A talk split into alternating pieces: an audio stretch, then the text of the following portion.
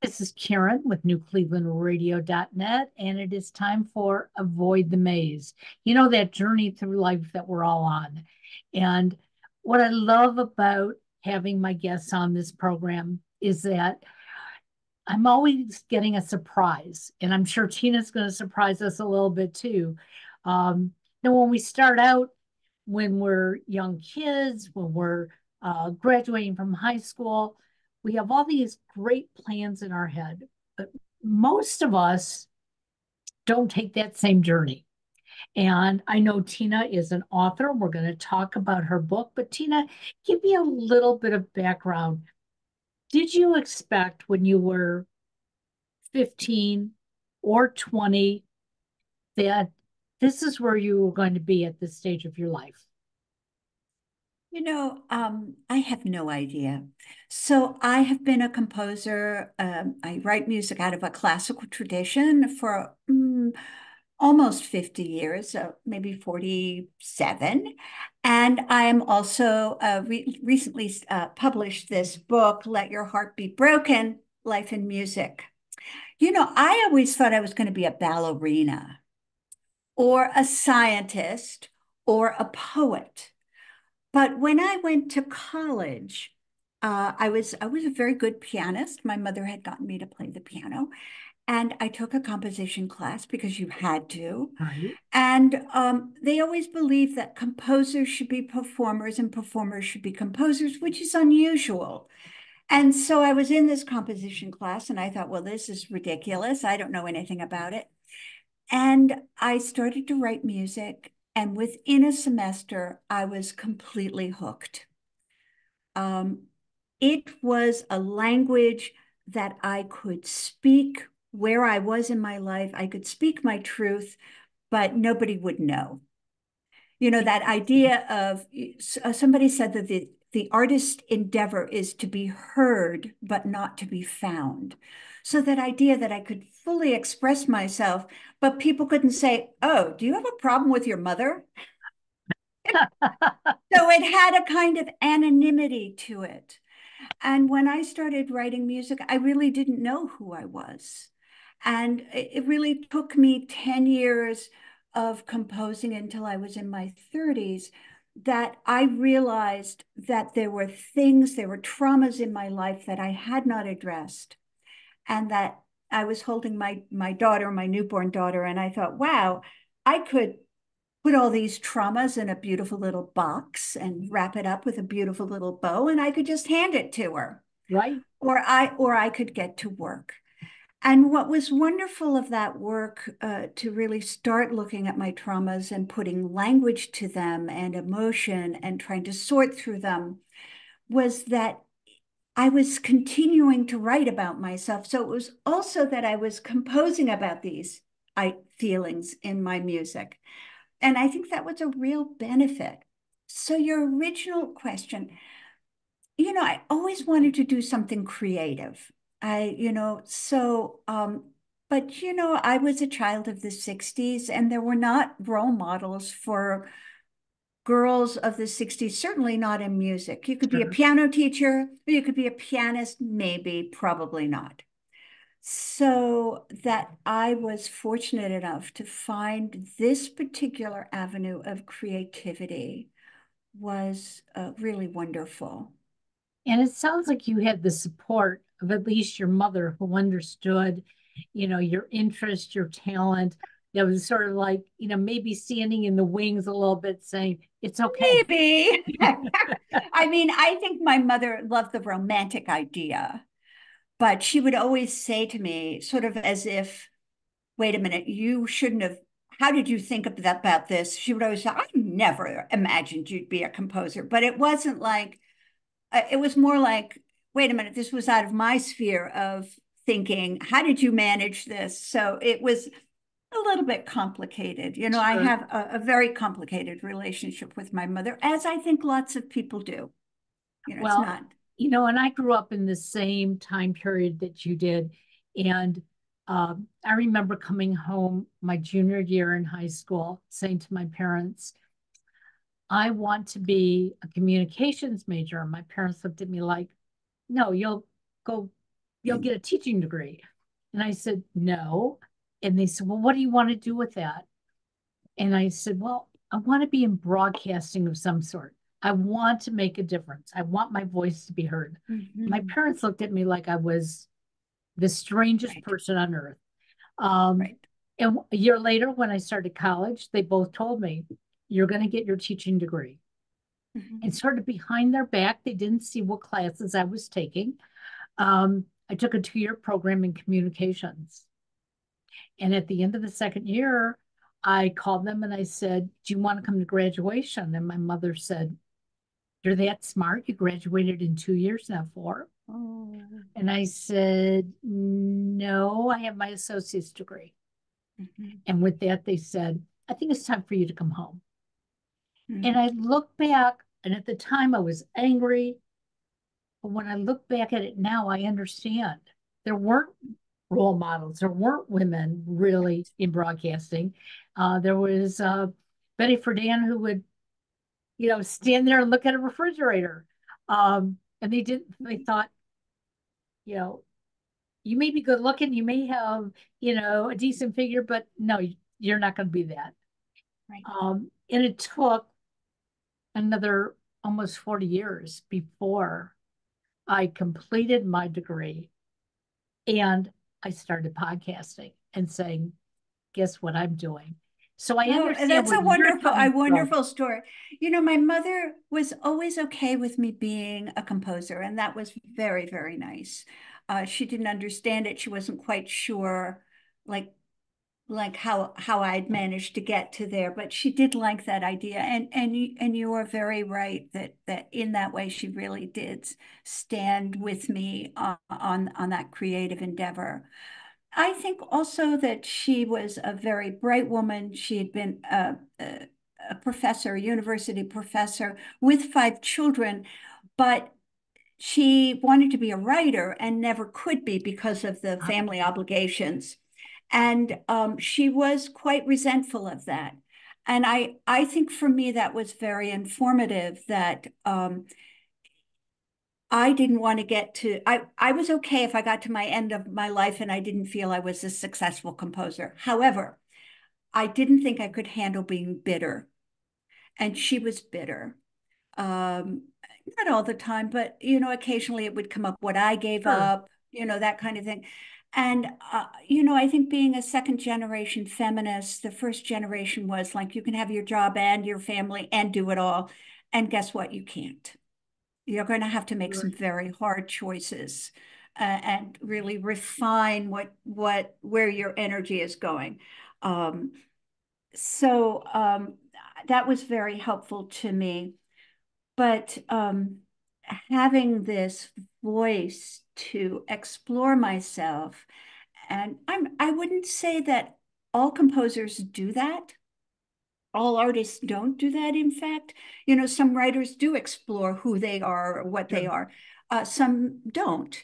So i think it's very individual. For me i have always been the template for my music. And so after 10 years of a lot of therapy uh, and work on that and writing things like i have a piece called dark child sings which was this dark child in me get getting a voice. It was for four cellos.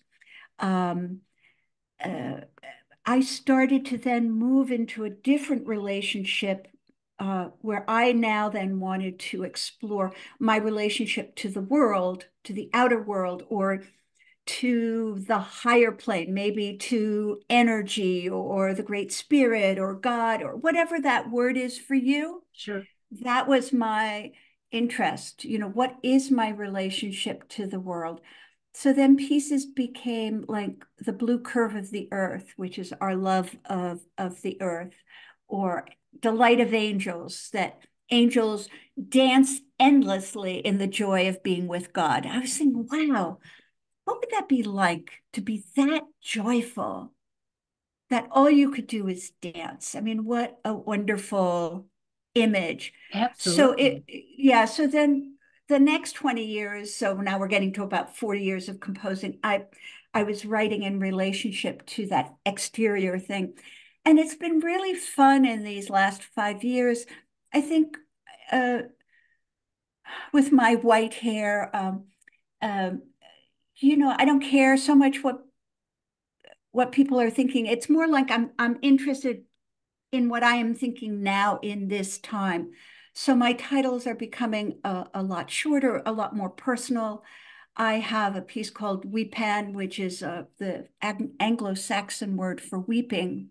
And I wrote that after my uh, marriage dissolved. Um, uh, I have a piece called Hush, which is about hushing your baby, holding your child and hushing them, you know, that, that moment of calming another little body. Um, hum is about, I don't know, when I was a child, people used to hum and they used to whistle, and I loved that. And so it's a memory of that. And in my book, I talk a lot about my odd childhood and some of the trauma that came about that and how I compose. So it's certainly, if you're interested in artist journey or women single parent journey, you know, having a sing being a single mother um, and raising up a child and uh, supporting yourself in an artistic career, this would, I think, has proven to be a, of great interest to many, many readers. So I'm very pleased with that. You know, um, what I'm hearing is um, a story that I hear a lot of women, you know, 50 and up at this mm-hmm. point, where our childhood is broken in some way, maybe mm-hmm. not to the point that it's totally fractured, but as we have been growing up and looking back, we're finding there were things that were missing. Mm-hmm. Um, and we didn't have the voice to express it. And then once we got that voice, uh, there are so many of us who are now coming out of that shell saying, okay, I get to tell my story. If you don't want to listen, it's okay. Right. But I'm going to tell it because it's going to make me a stronger individual and I will be better for those around me. Well, and also I now I have a, a, daughter who is almost 40, but then I have stepchildren who are late 20s and 30s. Now I might be mistaken about this, but it seems like the younger kids are more interested in hearing stories of with women with wisdom.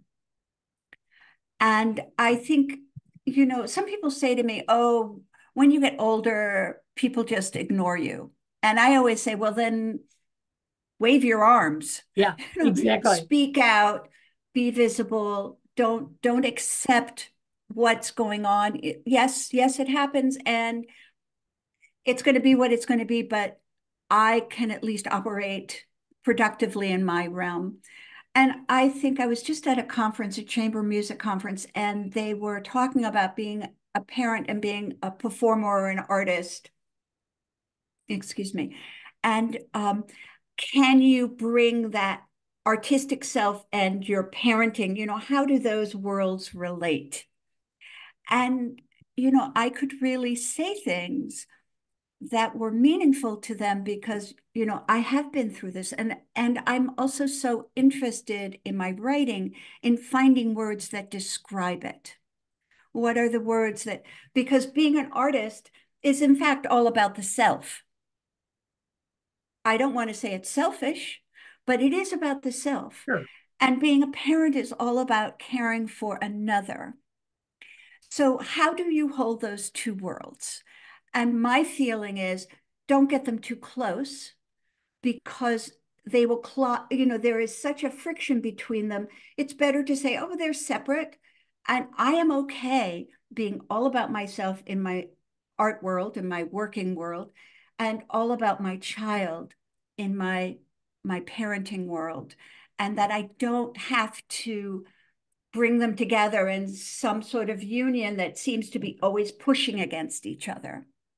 And so I do think that women of our age really need to reach out and tell our stories because I think especially since you're, you know, so many of you are doing these wonderful podcasts that is getting information out to you know, it's agency. You're saying, right. I want to create myself. I have the agency. I've created this. You can listen. And I think that is such a wonderful uh, gift to the world. So I just want to thank you and all the other podcasters because, as an artist, especially as a composer, to have this forum to talk about my music when I'm usually I'm just talking to music people and I'm just talking to my crowd, but to talk about the vibrancy of contemporary music, that it does speak of our lives, uh, just the way Taylor Swift speak, speaks about her life, but in a different kind of genre. Sure. Absolutely. And that it, um, so I really appreciate having these uh, opportunities. Well, you know, it's interesting because I have two sons. Uh, one is in his mid 40s, one is in his early 30s. And the youngest one uh, moved away from home about a year ago, um, a thousand miles away, which, you know, broke my heart, but I've gotten used to it. Um, but I took over his business. I had been podcasting, but he started New Cleveland Radio. It was mm-hmm. going to be all about unique sports and um, bringing people in that really speak their minds. And then he started working for a sports team and he could no longer keep the radio. Was he, was he a Ted Lasso? yeah. And so I said to him, Look, I'm doing it independently. Why don't I take it over? If someday you choose to come back, it'll be up and running. And in the beginning, he didn't want to know anything about what I was doing. But in the past year, he's heard my voice, not mm. necessarily listening to the podcast, but through some of my guests who have been on. And he'll go, You know, mom, women your age have so much to say. And he said, I never wanted to listen to you before. Mm-hmm. He said, but now I'm interested. Mm-hmm. And I mm-hmm. find that he will call me and he'll ask me, you know, mm-hmm. things so that he can better understand the right. people that he's working with. And I said to him, one of the reasons I started doing this, I needed to get to know myself better. Mm-hmm. And how well can I do that if I'm talking to people like you, thinking, mm-hmm. you know, prior to me starting, I would, if somebody would have said, why don't we talk to Tina Davidson today? And go, oh, she, you know, she's a writer, she's a composer. Oh, I'm not in her world. But I'm mm. finding, you know what? That's not true. Right. We all have something in common. Mm-hmm. We can help each other grow and live a more vibrant life. Absolutely. And share the wisdom and, you know, talk about ways that uh, have things that have been helpful to me that have worked for me. Maybe they'll work for you. I'm not telling you what to do. I'm just saying this worked for me. Um, why don't, you know, I'm going to share my story. Yeah, I, I agree totally. Yeah. So as you were composing music, what made you decide that hey, I can be an author and put together a book and sell it because it's a different it's a different genre. Yes. Well, I had always journaled. Uh, you know, I have my journals from 1967, you know, in purple ink. You know, my girlfriends are mean to me. So I've always journaled, but I think um, when I got into my 30s, I was really serious about it. And I was serious about it as part of my creative process. So every morning when I'd sit down to compose, I would journal for about a half an hour, 45 minutes, and I would read for half an hour, 45 minutes. So get it out there in this in words and get more you know feed myself. That's that's you know i think as an artist you always have to feed yourself. Well as as anybody as a parent you have to feed yourself. So i had you know just journal and i wrote copiously. I mean, there were some times where I never wrote about what I was doing necessarily, but I wrote about what I was writing, the music I was writing, and I wrote about what I was feeling or going through. Um, and so when I put this book together, I went back and um, my publisher said to me, well, how many, how much of the those journals did you use? And I said, mm, maybe 10%, but probably more like 5% because most of it's it's blah blah blah blah blah you know complain complain right. or oh my goodness or whatever whatever but i really was looking for am i writing about music am I writing about my life as an artist? And then when I created this book, I created it a little bit like my opera, where it has two different stories. And I'm I'm very compelled, I think, because as a child, I was very fractured by some of my traumas. And I sort of developed, I don't want to say different personalities, but I was always clear that there were voices in my head saying, "Oh, you should do this," and I'd go like, "Why are you? You know, who are you?" Um, and harnessing their energy and their spirit and quieting them down and giving them a place to live um, had very much been a part of my process. So I, in my book, has got a short story about my life, and then a year. That's about 25 pages of journals that is in my 30s. So it in a funny way, it's the journals are looking a little bit back at my life and then another short story. And so um, that was a really interesting uh, form that I created, at least for me. And I think it it reads very well. Um, but I think, you know, I I had been uh, leaving my my marriage.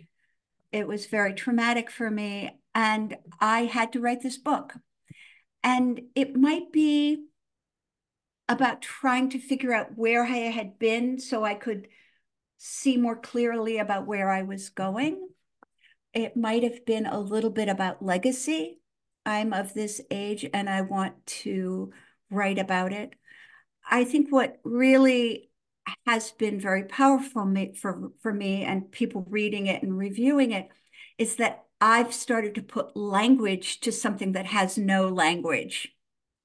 Okay. Um, and uh, sometimes people feel like, oh, well, I didn't talk enough about the creative process. Well, they want to know the nuts and bolts, like how did I use chords or what notes did I use or, and that's not terribly interesting to me, but also it kind of distances a reader who doesn't have, it's sort of like, learning about physics and they go into words that you don't even know about. You're like, what? What do they mean?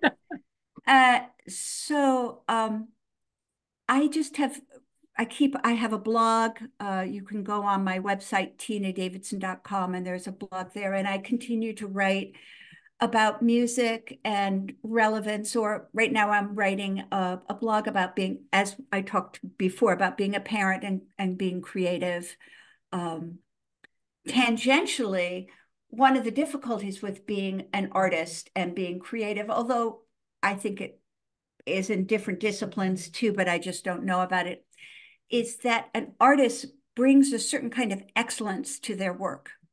They're working on fingering or phrasing or the performance, and there is this real sense of not perfection, but excellence. And that's uh, you got to be careful when you're a parent about that because it might demonstrate itself in controlling your child or not giving them choices. So that is very hard as an artist to have that very concrete sense of excellence. And then you go into the parenting world and you're like, oh boy, this is a big mess, you know, and that's what's wonderful about being a parent and being a child and having that relation. It's messy. It's not neat. Yes.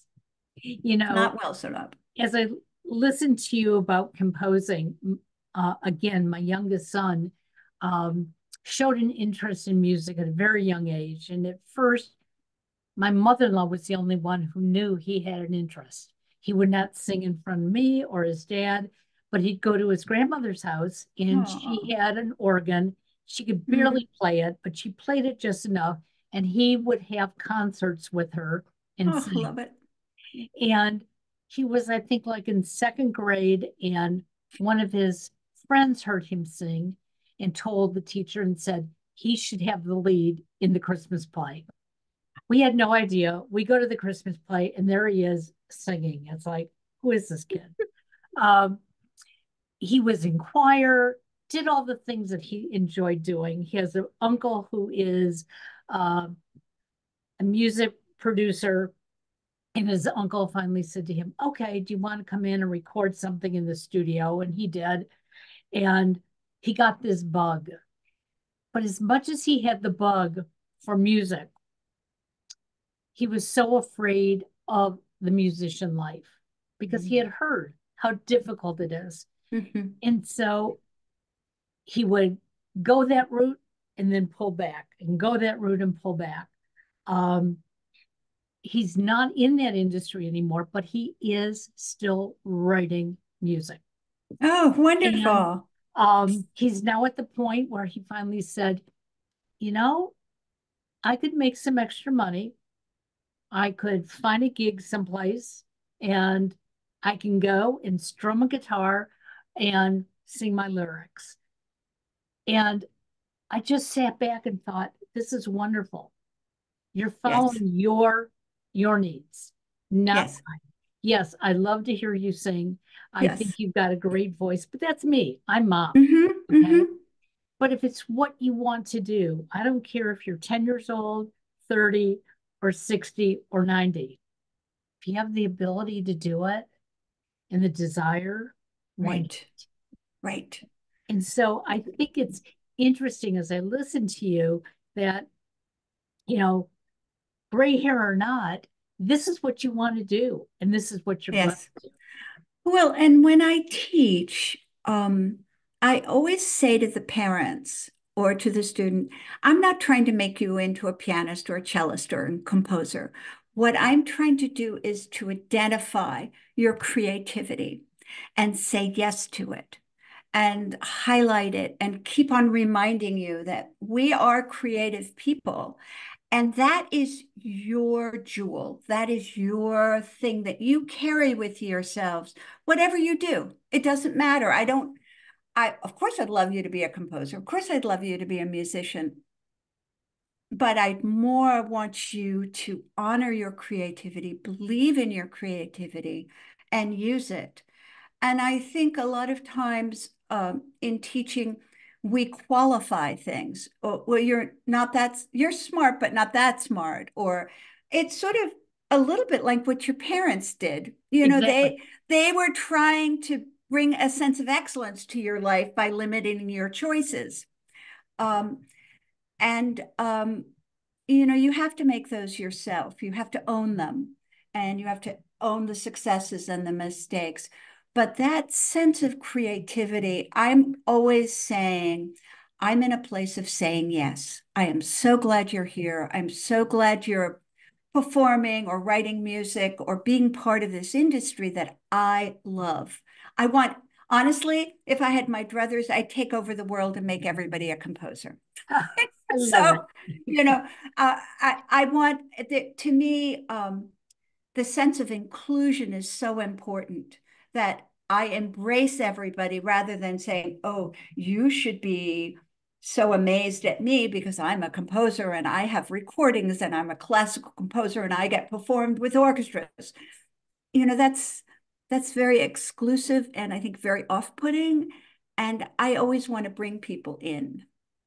Well, and we all want to use our talents independently and differently, you know.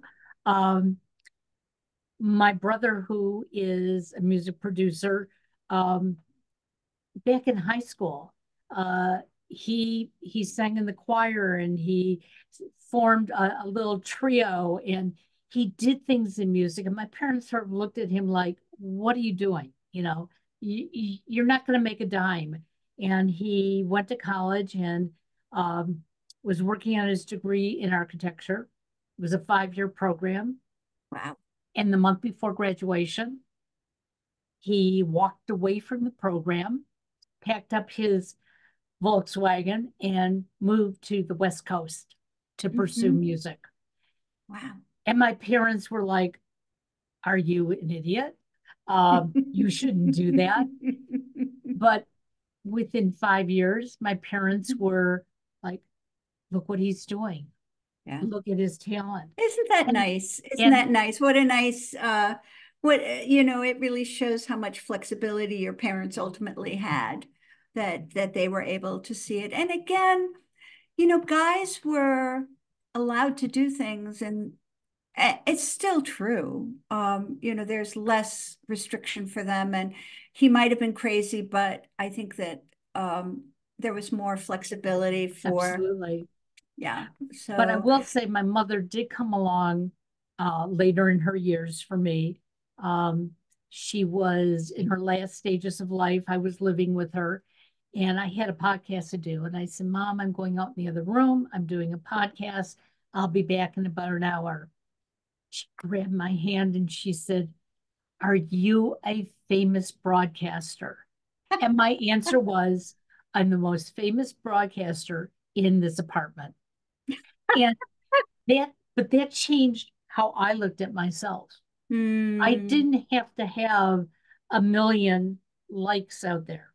Mhm. I didn't have to have the biggest following. I had to do what I liked what made me feel good. And, you know, I can't thank her enough for those, for asking. Mm, Isn't it because- nice? We were finally connecting on the point that, yeah, you're finally doing what you want to do in your life. Yes. So here you were composing, raising a family. Um, did you struggle on it's family time, now it's composing time? You know, I had two families. My uh, my first marriage, uh, which my daughter, uh, and I was mostly a single parent uh, with her. And what I struggled with, which all mothers struggle with, is uh, appropriate childcare, um, finding the time for myself. Um, I have to say, there is something about, uh, for me, about my composing life. It's a little bit like having an, alternate existence, uh, or maybe a secret lover, or, you know, so that I would say that many times when I was with my daughter, I might be preoccupied with thinking about my other life Right. and wanting to pursue that. And that that was, I think, a difficulty for her, uh, and uh, certainly uh, a concern of mine. Um, but um, I think it was in my second marriage where my husband had these wonderful step. I had three stepchildren who had various struggles, and they were younger. Um, and there, the care started to fall uh, more and more on my shoulders. And I think that's something that happens to step parents. I do think that step parents are sort of unsung heroes uh, with a bad rap, um, and um, but the amount of care that step parents have to take on, uh, particularly the women, as their husbands go out and pursue their their journeys. Um, I now have to reflect on the fact that for those 12 or 15 years, I really lost a lot of ground in my career. Um, and I'm somewhat embarrassed about that. I was old enough that, and I was at a, a place in my career that I, I, I don't know what I was thinking of. Although, you know, a frog in boiling water doesn't notice Yeah. for a long time.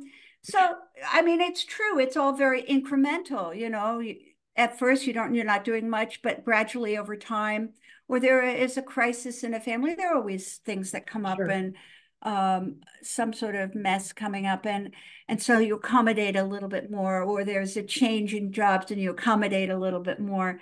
Um, but and I think that was one of the reasons I wrote my book, is that I needed to collect myself as I left that marriage. Um, and sort of figure out how am I going to recreate myself? How am I going to um, get myself back on the map? Sure. And writing this book, uh, I have had two rec uh, recording that came out at uh, the end of the year called Hymn of the Universe, and I have a big recording coming out in uh, late April uh, with the Jasper String Quartet. So, you know, I've been working very hard in the last 10 years to um, get back in step with my career. And um, I think, you know, make sure that the music that I've written that I really believe in, and I think that's a, such an important thing for women is to really believe in yourself, that they have a voice in the world as well, that they're not sort of left behind like, oh, yeah, I wrote that. It's back there but to give uh, those pieces still a voice. Well, I'm so glad we had this time together, as Carol Burnett used to end her show. Um, tell us a little bit about how my listeners can find you and how they can get your book. Oh, well, Let Your Heart Be Broken Life and Music of a Classical Composer is available on Amazon.com. Just type in Tina Davidson on your browser, and I'm sure it will come out. Uh, my website is tinadavidson.com, and I am also on Instagram and on Facebook. Uh, I have a, a, professional page, and you can also become a friend if you if you decide that. Um, and I always want to hear from people. Um, particularly, you know, in the music world, you don't hear a lot from people who've listened to your music and love it. But in the writing world, you know, you get reviews on Amazon, you get you get emails. It's just wonderful. I just love that feedback and that connection. Well, for the last seven years, I've been interviewing a lot of musicians, basically because of my brother and his connections. Mm-hmm. And one of the things I have to say is that uh, musicians work very, very hard at, at their skill. And not all of them get the opportunity to perform or to have everybody mm-hmm. hear it. And yes, mm-hmm. we can all put things online, but that doesn't mean somebody's going to find it. And so that's what I love doing is letting people know that yes, hey, here's some music. Maybe you've never heard it before, but maybe you'll like it. And I also have to admit that in the beginning, when I started doing music interviews, I was very choosy. Mm-hmm. I only wanted to do music that I thought I liked. Uh-huh. And then I thought, boy, I'm missing out because there's mm-hmm. probably something out there that I wouldn't have thought of. And I really do like it. And one happened to be very hard rock. Now, I don't typically go for it, but mm-hmm. this musician I could relate to. Now, was mm-hmm. it because I interviewed them? Maybe. But at the same time, it's like it opened up my world. I heard yeah. something new, something different. So mm-hmm. we're going to have all your uh, connections in the show. Right. Notes. On Spotify, I have a lot of recordings out and um, yeah, I, I, I really welcome new listeners to, you know, uh, I would say listen to violinist Hilary Hahn, Blue Curve of the Earth. Now, she actually recorded it twice on Deutsche Grammophon. It's a very short piece, uh, like three or four minutes, but it really will give you an introduction to the kind of music I write. I love yeah. it. Well, yeah. we're going to put all that in the show notes. In okay. the meantime, get back to writing. Thank you. All right. Talk to you again, Tina. Bye bye. Thank now. you so much. Bye bye.